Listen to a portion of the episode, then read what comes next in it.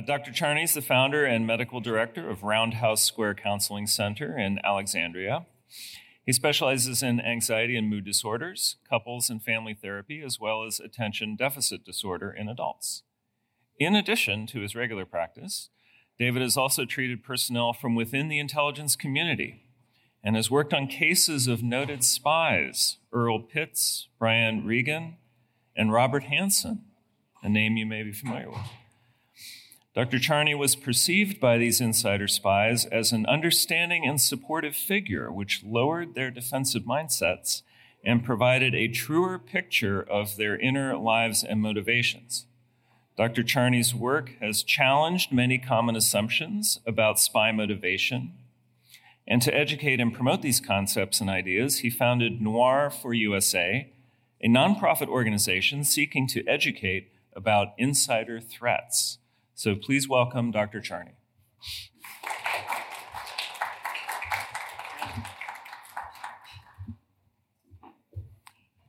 Thank you. It's good to be here. John Russo actually makes my life a little easier because he handled one of the one issue that I always have to deal with with lay groups and even insiders is the aliveness of spying today he laid out the threat across a huge dimension of life in the United States. My story today is how to counter insider spies. And because of the great advances in technology, artificial intelligence, machine learning, I believe that we can apply all of these concepts to helping protect us from spying. And I'm hoping, uh, because I will be getting into some equations during the course of my talk and some symbolic logic and calculus, that you'll be able to relax. I'm not doing that at all. I don't believe in that. You'll see why. Because the way I think of any big problem is that if you can precisely and accurately define the nature of the problem first, then you're 50% of the way to solving it. My experience is kind of unique, and how I got there, I'm not really sure. But I have it now, and I would like to pass along to all of you some of what I learned. Next slide. As John Russo said, spying is a big problem, and I'm agreeing with that. The one thing that he didn't say that I picked up from working with so many people in the IC, the intelligence community, is that even though the detection is regarded as like the summa of everything that everybody wants to be working on, it actually doesn't work very well. Most of the spies, this is what I call a dirty little secret of the intelligence community and counterintelligence, are discovered because somebody from the other side comes over to our side with enough hints and information so that the Bureau can do it, what it's very good at, to figure out exactly who it is. So the way I like to describe it is that some KGB guy in Moscow gets tired of eating borscht every day for lunch. He wants a Big Mac, and he's going to come over and he's going to help us find those bad guys on our side. Next slide, please. Now, how did I get to be an expert in this weird area? Well, I was trained as a shrink. I was in the Air Force for two years, one month, three days, 12 hours, and seven minutes. and but I did have the experience the first year at a SAC base, nuclear weapons, but the second year was here at Andrews Air Force Base. And that way I got a number of cases from NSA, and that kind of put the interest in me about the whole world of intelligence. And I really wanted to do something in that world after I separated from the Air Force, started up my private practice in Alexandria, Virginia and I thought, okay, the nearest big agency is CIA. I'll go for that one. Well, I got an application that was about that thick They wanted to know everything about my mother, my toilet training, it went on and on. And I just couldn't do it. I was so busy with starting a practice, I had to put it on the side. Next slide, please. Well, years later, when I set up a larger practice and I was recruiting people, I got a call from somebody when I was all filled out, social worker applicant, and uh, I just had to give her an interview because she dropped a name on me of my best buddy in New York where I went to a residency. She had everything you would want in a social worker, every nice quality, and I said, I got to make room for her at the table. About eight or nine months later, I get a letter from CIA telling me, You're approved to get referrals from our medical department. What? What? I didn't apply. And plus, don't they investigate you? Mystery. Eventually, I found out that Judy's mother, that social worker I told you about, her mother worked for the CIA. Her mother stood up the first employee assistance program.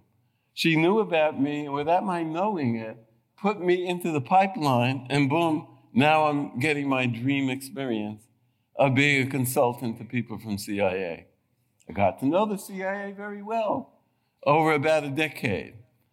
All the different divisions of it. I thought of them as tribes. Each of these portions of the agency, they're very, wired very differently from each other. Okay, swell. 10 years go by, I have my immersion into the field of intelligence. Now, bear in mind, I was trained not to ask any questions about classified material. And every patient I saw was also trained don't talk about anything classified. But you know, you can absorb a whole lot about the culture, the interactions, all kinds of other things in open source when your mind is open to it. So that was cool.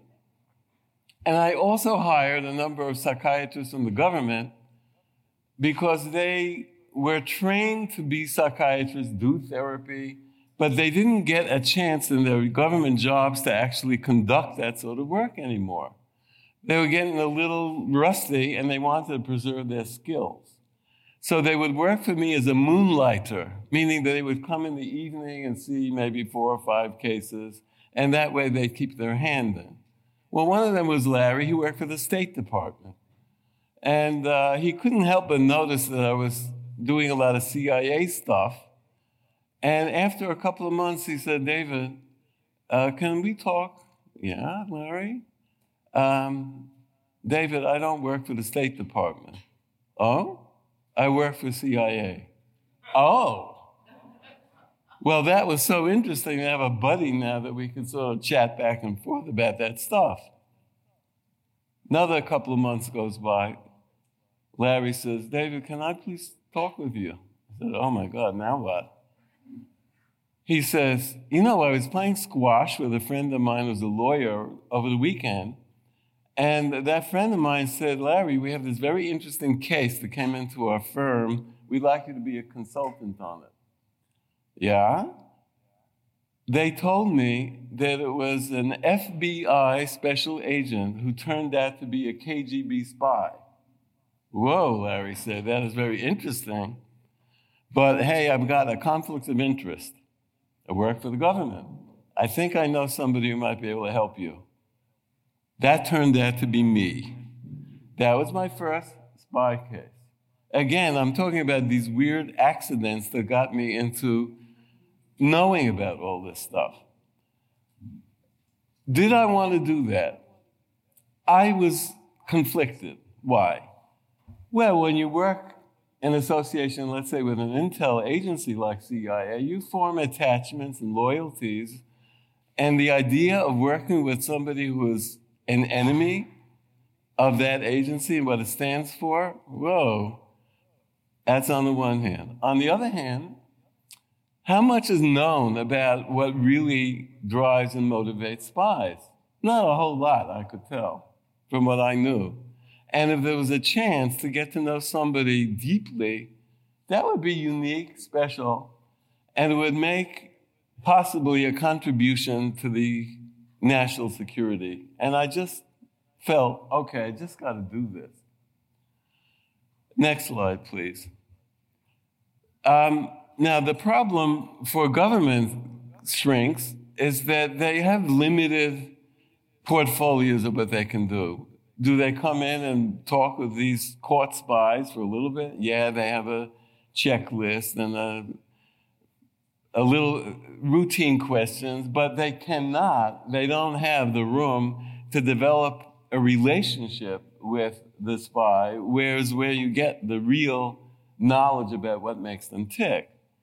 And what I did learn along the way is that working for the defense, which is what I had to do to learn about all of what I learned, um, gives you the access. And access is key because nobody can get access to a court spy unless they have special clearances or they work for the defense. Who knew that? I didn't know that at the beginning. I learned that. But anyhow, that's what gave me the access. Next slide, please. And there I'm meeting with Earl Pitts. Wow. I was thinking a lot about what to do with him because when I talked to his attorney, I was getting feelings that there was a real potential for suicide here. He was really a broken guy. And I'm thinking, oh, well, yeah, I deal with that in my office, but how do I do that in a jail cell where I don't have the authority? I can't prescribe really. What am I going to do? And I had the, germ of an idea at that point. Mm, if I could persuade Earl to be open with me and let me know what was in his mind when he crossed that line, that that would be a partial atonement for what he had done that was bad if he was open to seeing it in those terms. And I presented it to Earl. And he said, and I quote it there, I'll be your guinea pig. So he was my first spy that I was able to learn about in a very intimate way. Next slide, please.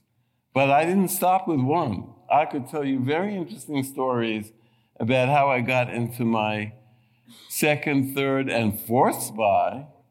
I'm not mentioning the fourth one because I really can't. But my second one was a notorious spy Robert Hanssen. The lots of the movies and made for TV things. He he really was bad in the sense that about a dozen people that worked for us within Russia were executed on account of him. So we're not talking about a good guy here. And uh, Brian Regan, I, I can mention him. I won't go into the detail there. Next slide, please. Now, you know how I did this? I was applying what I knew from my private practice of psychiatry. That the more time that you spend with somebody, you get, you get to know them. And I was able to do visits to the jail cells, which is very hard to do. It's very unpleasant to go into a, a prison. There are uh, metal stores, uh, doors clinging and clanging behind you as you get deeper and deeper into the place. It's, it's really suffocating uh, spiritually. But hey, I could get in there, meet with these guys for up to two hours each time, and do it once a year. Quite remarkable for a whole year, once a week for a whole year. Now, um, What's my secret, which you will not be able to tell from today's talk? What's my secret in my office? I know how to shut up. I can be with you and hear your story the way you want to tell it, as long as you want to tell it until you're done. And if I ask a question, it's kind of soft and open. I'm not an interrogator. And I did that with these guys. Next slide. What did I learn first? Spy is the loneliest person in the world. Think about it. Who is he seeing every day? I'll tell you who. Fellow prisoners, the ones that they're allowed to be with, and mostly these are street criminals and so on, not the kind of guys that they are. They will be dealing with the, uh, the marshals that operate the prison system. They're not the friendliest guys. They will meet with their attorneys. Now, attorneys are different than shrinks on average. They like to talk. And they come in with all this agenda of how they have to work their case, and they're pushing a lot of material, and they don't particularly have a whole lot of time to listen. And then along the way, they have meetings for damage assessment, where they sit there in a room with people from the FBI, from counterintelligence, and from the agency that they betrayed on one side of the table and they're on the other and they can look at the eyes of the people across there, and they know that given half a chance, those guys would like to leap over the table and strangle you to death. There's no love there at all. That's all they have exposure to of human contact when they're in there. And there I was coming in, sitting down, asking them how they were doing, and shutting up. Oh, and that's how I started to learn more and more about what I needed to know. Next slide, please. Now, hey, if you've heard about all the spy stuff from reading articles and uh, hearing lectures and all that, you always hear about this acronym MICE, M I C E. And that's an acronym that stands for money. John Russo described all the bucks that are exchanged. That's a no brainer in a capitalist society ideology. That's not so much current because that's faded in the world, but back in the 30s and the 40s, that was a big deal with communism and so forth. Maybe somewhat now with extreme Islamic uh, thinkers, who knows? Compromise. Well, that was mentioned. If, you, if they got your mother in, in, in China, is one example, but if they do a honey trap and you had a little thing going with some babe and uh, they have it on, on video, okay. Or back in the day, if you were gay and they caught you in, in, with proof that you had a gay relationship, okay. And finally, ego. That's a big thing that they talk about. They talk about narcissism and this and that and the other. And I call that name calling because it sounds like you're really understanding somebody, but mm, not so much. Be that as it may, next slide. I like to say about all these ideas out there a quote from H.L. Mencken To every complex problem, there is a simple answer, and it is wrong. Because it ain't so simple. Next slide. And how do I frame that so you get it? I talk about the importance of asking why, like a four year old. You know how four year olds just go on and on with their questions? Next slide. So I give you a, a sample one to see how you'd feel about. I'll pose a question and I'll give you an answer, and I'm going to ask you if you're happy with it. There it is. Why do people eat in gourmet restaurants? Answer because they're hungry. Uh, is that sufficiently satisfying you? I hope not. Next slide. So, why do people spy? For the money. Uh, yeah. Because every time a spy is caught by the Bureau, when they had the mic in front of them, what do they say? He was a greedy bastard, he did it for the money. They say that every time, and everybody's mind shuts off. That's it. Okay, we understand it now. Mm-mm. Next slide. Now, taking a sort of a larger view, we keep finding these guys, these spies, and a few women. How to understand that? I like to think of the bell shaped curve of life. At one end, there are the people who are born with a silver spoon in their mouth.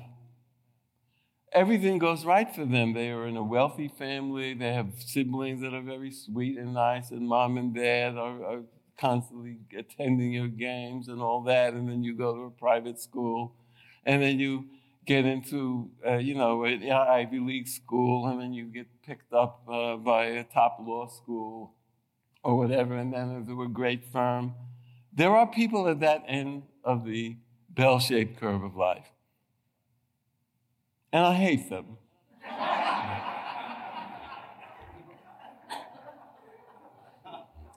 And then there are the people at the other end, and you know them too. You've seen them in school. At every decision point, whatever comes up, and there's a choice of A or B, where A is right and B is wrong, they go B, right? And everything goes south for them big time. Well, when you have a very large population and an intelligence agency, a big number, isn't it likely, given the spread of the bell shape, there's going to be a few people at that bad end? Oh, yeah, oh, yeah. And they are the vulnerable ones. Next slide. So I call it Where's Waldo? You know, the ch- children's thing? How are you going to find these people? All right, but that's the job of CI, counterintelligence, to find them. But let's not forget the law of diminishing returns. The more effort that you put in, yeah, you're going to get some, and then you put in double the effort, will you get double the results? No. And the, you put even more effort, it just starts to be less and less, which is a problem. Next slide. And then what about screening for spies? What are the problems? False negatives being one. That there are some really good ones and you won't catch them. They'll just go right through the filter. But worse than that, in some ways, are the false positives. The people who are not spies, but you're fingered to be a spy. Well, I, I was honored a couple of years ago to give the memorial speech for a dear friend of mine, Brian Kelley. He taught at IWP. He was a fabulous, patriotic, wonderful man, and yet he was the one who was accused of being the spy that Robert Hanssen actually was. Oh, yeah. And the, the impact on him and his wife and his family, I cannot begin to describe. Now, you didn't see it here, those of you who were at IWP, because on average, Brian just held it inside. I spent hours with him hearing about how it affected him because, you know, it's like any, you put out your whole life and effort for the United States and you you get kicked in the teeth for it. It was awful. But he took the high road. He never sued the government. Eventually, obviously, it turned out it was Robert Hanssen. And so he was mostly, you know, brought back and he came back into the game. But sadly, I believe he died young because I think the stress of it just burnt him out. So when I talk about false positives, I don't look at this lightly. This is a real problem here and there.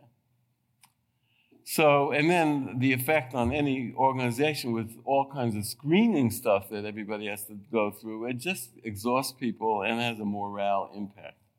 Next slide, please. But hey, I am a doctor, I'm a psychiatrist. I went to med school and I discovered, I'm just so thrilled with myself, I, discovered the genetic marker for spies. Yes, I did. It's the Y chromosome.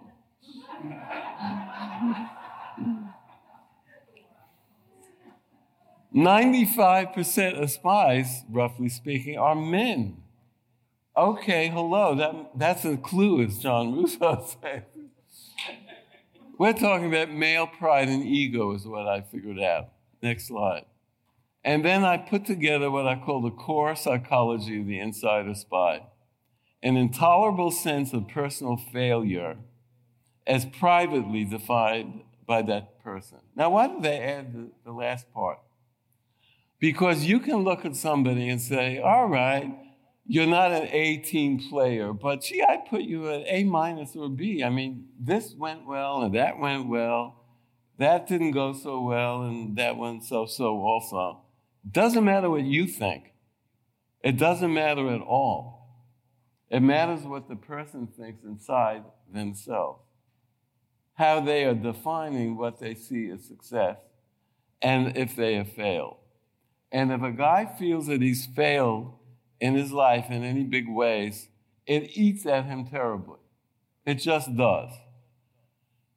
You know, everybody in the audience that are guys, you know that. I know that. And the women here, you know it about your guys. it's kind of known, isn't it? And it's worldwide that way. Next slide, please. So we're talking about what happens if somebody, a guy, inside feels like a loser or a failure inside of himself. There's many ways to handle it. Obviously, one way is drink. One other way is to have affairs. Uh, there's so many nasty, bad ways to handle it. But there are some, a subset, that take it inside, process it for a bit, and say, no, I'm not the loser. I'm not the failure. It's those bastards that, that screwed me over. It's them. They messed me over. Otherwise, I'd be fine. Next slide, please. So now you have a situation of wondering okay, who's them? And usually, them is in the context of somebody's life. Where are they? Who, who are they working with? Who are they living with? All that. And the, the apocryphal thing that we all have heard about here in Washington, anyhow, is somebody going postal. You've heard that phrase. And it actually happens that somebody working for the post office at night, you know, for nine or 10 years, some, stuff happens in his life.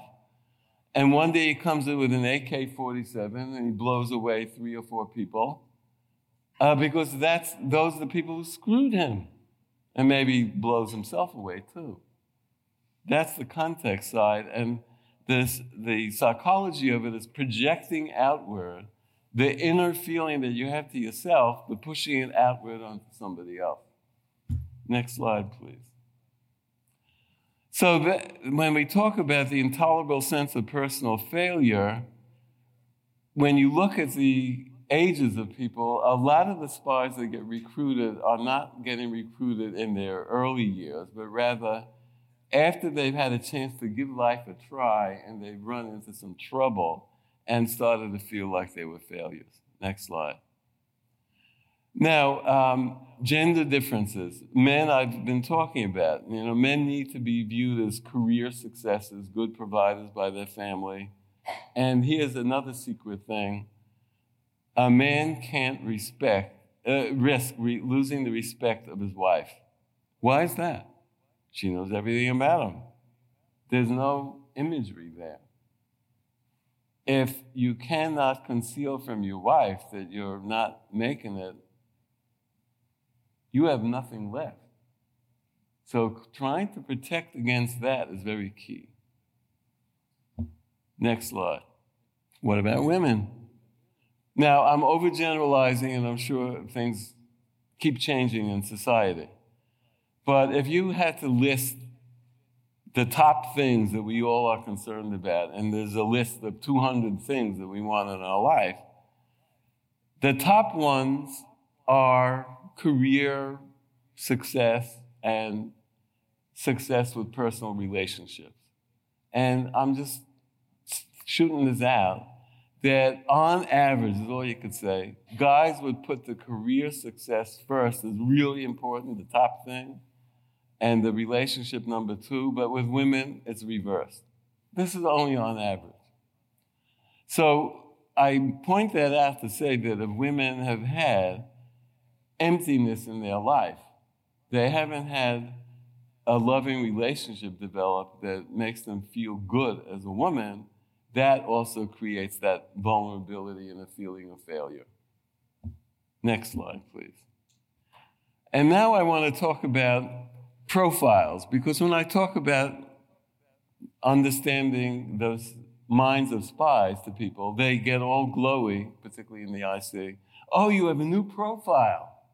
You know, a checklist that if you just check this and that and that and this other thing that nobody thought of yet, you know, then, then you're good. Oh no, I do not believe in profiles at all. And why is that? Because it's a little bit like a still photo. You can learn a lot from looking even at one still photo. But what I say is to understand the story, you have to look at them as though it's a movie, a movie that is unfolding over time. that the movie can start off real swell, and then some bad thing happens suddenly out of nowhere. And then you recover from that, but oops, another bad thing comes in. Well, all of that is shaping people. It's a dynamic story, it's not a profile. Next slide, please. Well, what I learned to do from all the cases is I put together the idea of the 10 life stages of the insider spy, and that shows how the level of tension and agony inside of a person will change through these different stages. Next slide. And the first stage is sensitizing. It's what everybody thinks about adverse experiences when you're a kid growing up, that you had a father who was an alcoholic and beat you, or a mother that was depressed all the time and unavailable, etc., etc. And what I like to say is if those were determinative, 85% of all people in law enforcement, military, and intelligence would have to be let go. Because they've been so damaged when they were kids, you know, forget about it. I don't believe that. And why is that? Because a lot of people in those fields that I've talked about, including where we all are interested in IWP, you have those tough experiences and you deal with it by saying, I'm going to be one of the protectors. I'm going to make sure that other people aren't screwed over like I was. I'm going to be a cop and protect people. I'm going to be a soldier and protect my country. So they take the lemon and they make the lemonade. And that's most people that I've run across. The next stage is different, where stuff starts to pile up on people. Stress spiral stage. Next slide. That's when life happens. The kind of thing where it's unpredictable and yet it just hammers you, it just hits you from like I just did now. you weren't prepared and blam. But imagine big bad things pile up on you, like your spouse has cancer, your son is caught with drugs, serious ones. Your daughter gets pregnant in high school. Name the bad things that can happen to anybody but what happens if too many of these things pile up on you at too short a period of time? They overlap a lot. I call that a psychological perfect storm because that can make you feel like you're drowning. I don't care who you are. I've talked to a lot of audiences, you know, tough guys from the intelligence community and so forth. And I, I go into a longer list of some of the bad things that can fall on them at the same time. And I start seeing that they sort of look at me with a smirk, you know, yeah, right, huh? And when I mention the fourth or the fifth or the sixth thing, they're not smirking anymore because they know people where that's happened. Just a bunch of bad things, you know? Next slide. Well, then I'm talking about the third stage, crisis, climax, and resolution. Well, what am I talking about there? If you get too much stuff piled up on you, then you start, you're not thinking straight anymore after a while. You want a rescue out of it. You want some brilliant thing that will somehow fix it all quickly, please. And that puts you into a weird state. It's, it's, it's sort of a, a a state of passion, of drowning, of anxiety and panic. That's different if somebody's feeling all those things and they're inside the intelligence community because they have access. And if they have this projection mechanism I mentioned before, uh oh, next slide. So, in some cases, some people will have an epiphany okay, I see a way out of this. I could cross the line and boy, they would really see what a smart dude I am.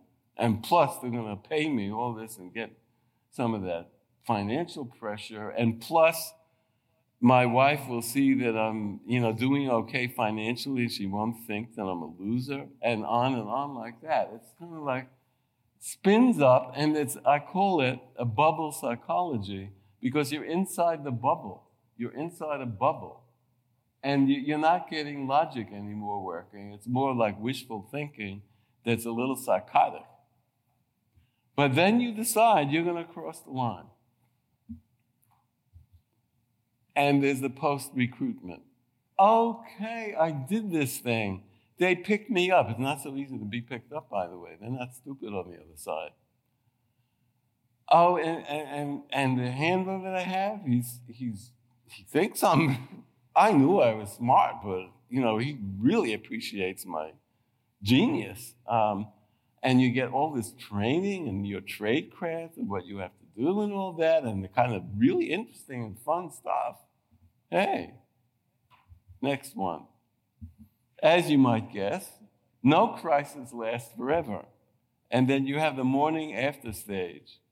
Basically, the famous question what was I thinking?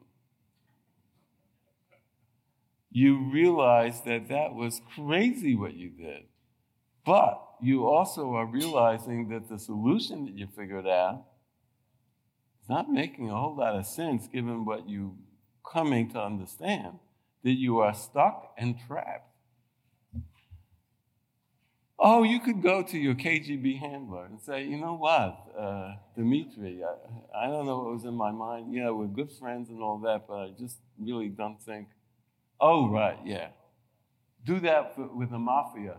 Don has done you a favor. Is that going to work? Oh, I don't think so. And you know that too, so you don't even ask. Next slide. I call this shark in a shark tank. They can swim fine with each other, any shark, but if one of them gets nicked and starts to bleed a bit, they will turn on that shark like prey. Okay, you'll do the right thing. You will go to your security department or counterintelligence and say, Look, I don't know what was in my mind. I did something stupid, but I want to come clean and I want to, so we can protect against this.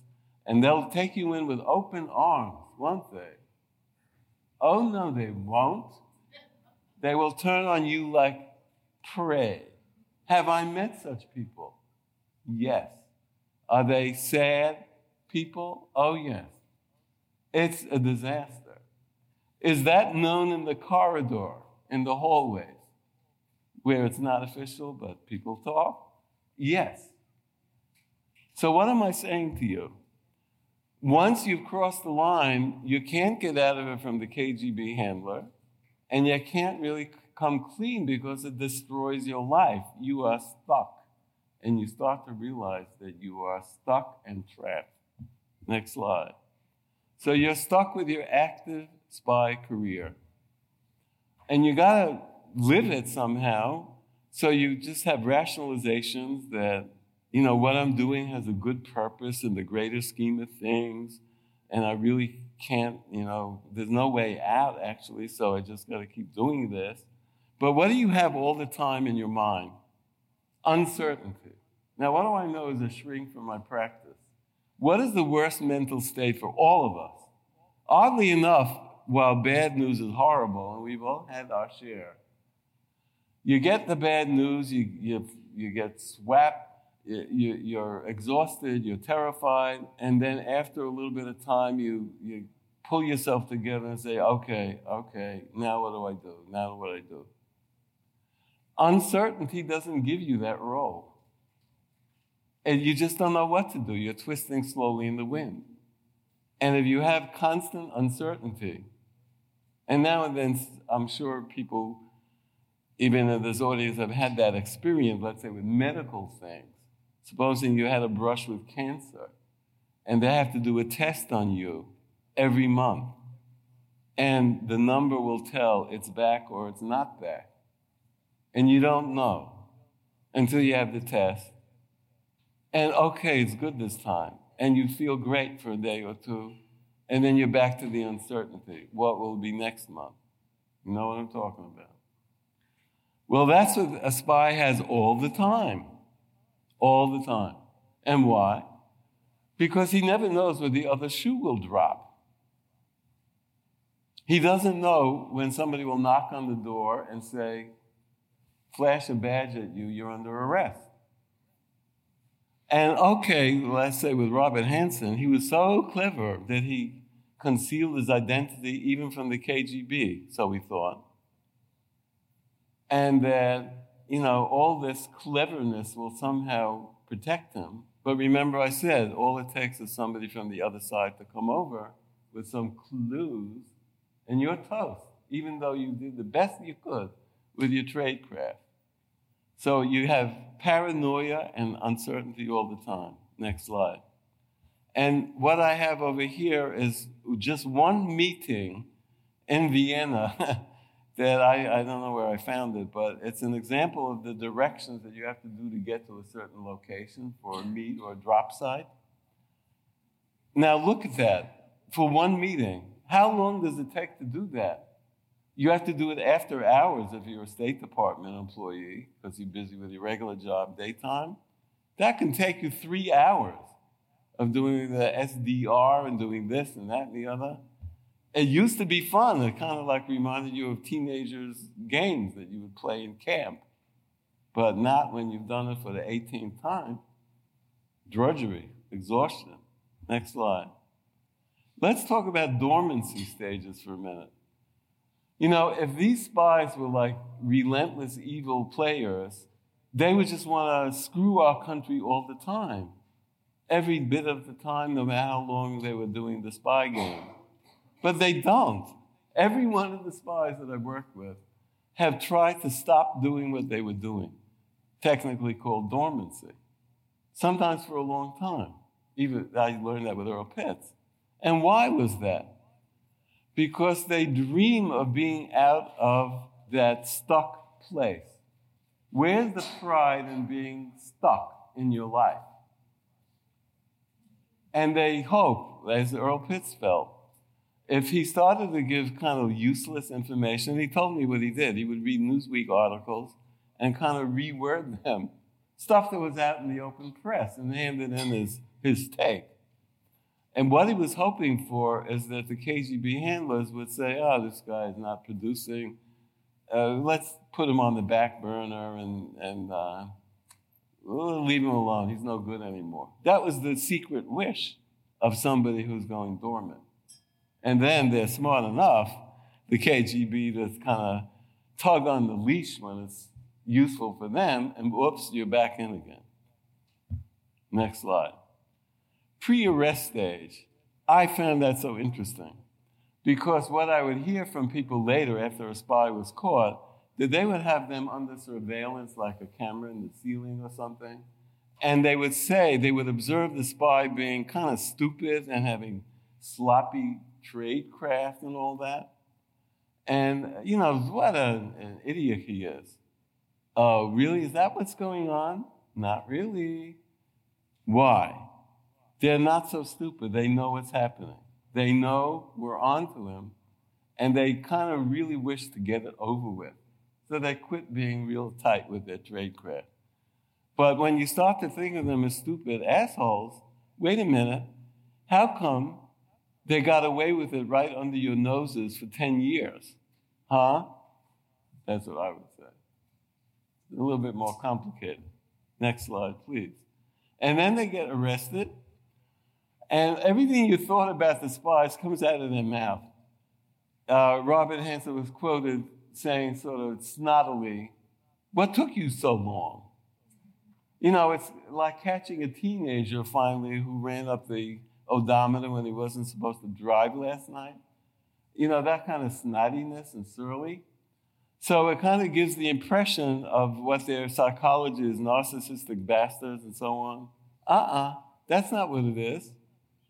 It's his third big failure in life.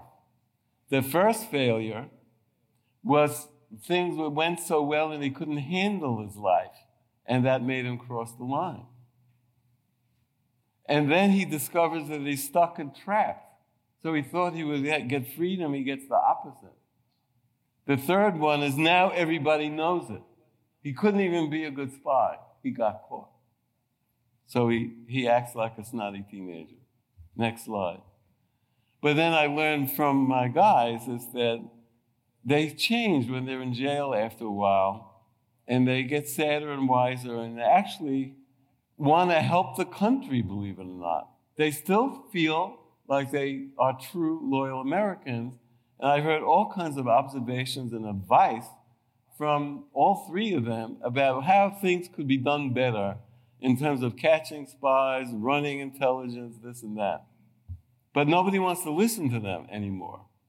Kind of a peculiar final stage. Now, I mentioned the, uh, the dilemmas of the insider spy failure upon failure, three of them, being stuck, terrible. And one last thing convergence of psychology, which is our opportunity. Why? Because it doesn't matter what avenue it took for somebody to cross the line. There could be all kinds of different reasons. But once somebody has crossed the line, they all share the same thoughts and feelings. Again, I will make a reference to cancer diagnosis. Why? It doesn't matter what kind of a life you had before you got the diagnosis, but once you fall into that zone, it could be any other disease or other situations, you share very intensively the same thoughts and feelings that people have this condition. Suddenly, you're, you're bonded by that sort of similarity. Well, what, what's the story with the spy? Fear of being caught? Of course.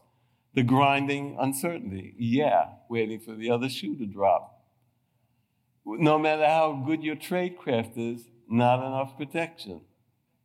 Hopeless about the direction of their life, wishing to be out of it somehow magically. Next slide. Those are my 10 stages.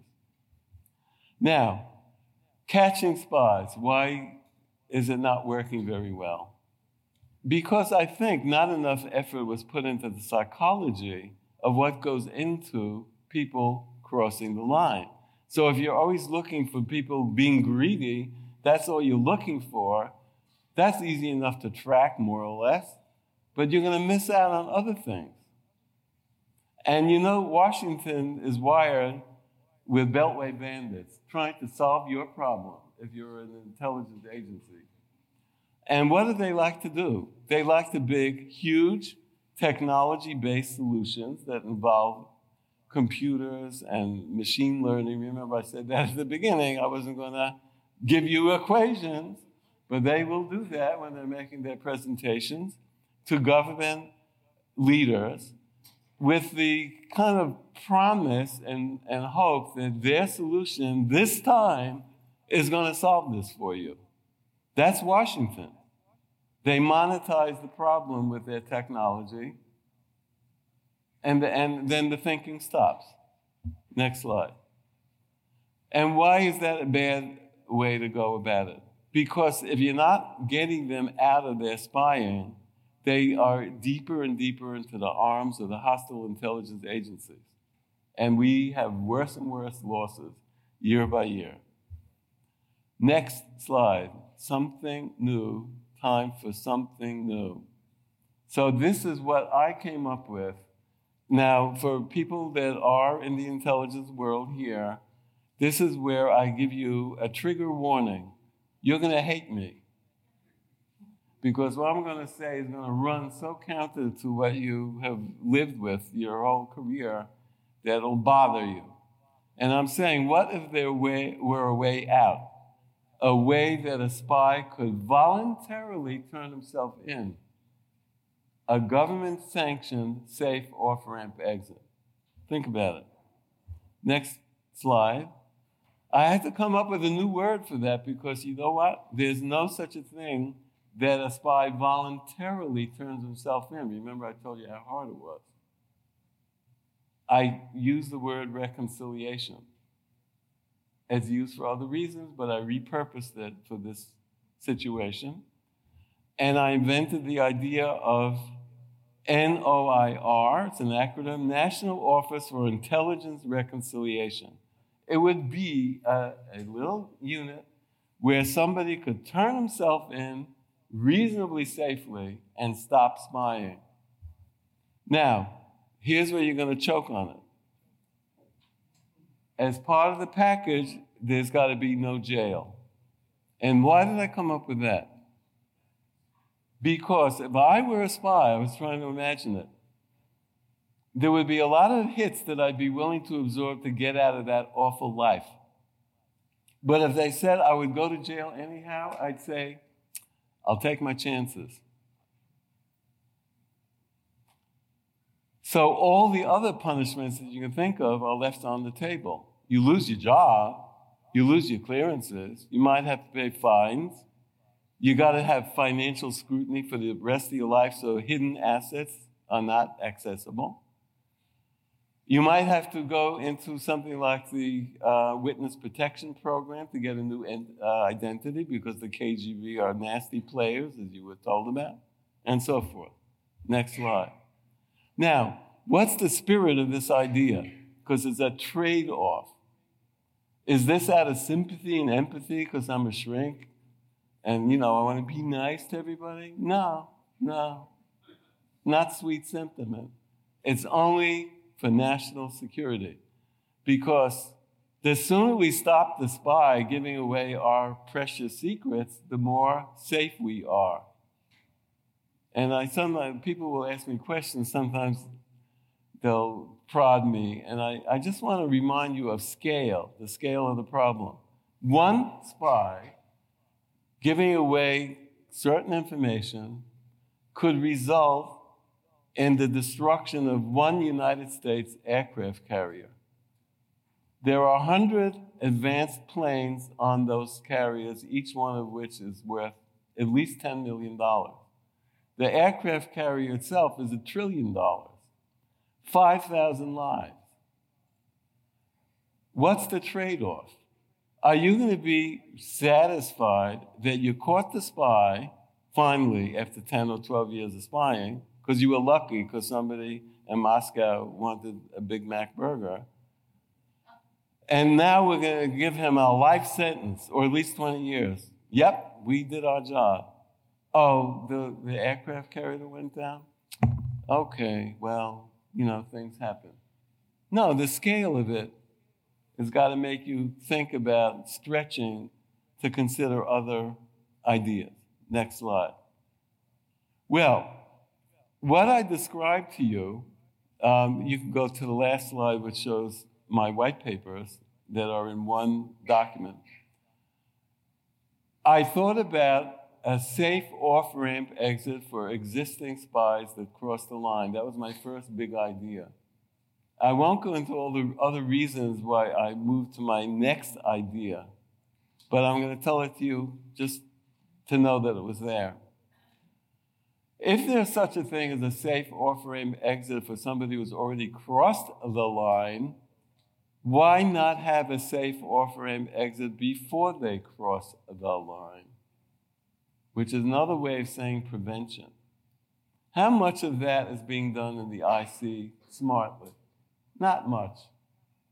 It just doesn't happen. And if you look at the bottom of the slide there, when I wrote part three, I call it the missing link and then I say three things. Counterintelligence is the stepchild of the intelligence community. John Russo mentioned that. Everybody correctly is putting a huge amount of energy into positive intelligence collection, collection. How much respect and attention goes to CI, counterintelligence? Lip service is given. Actually doing stuff where it really makes a difference? Eh, so it's the stepchild, and everybody knows that. And then I say prevention is the stepchild of counterintelligence.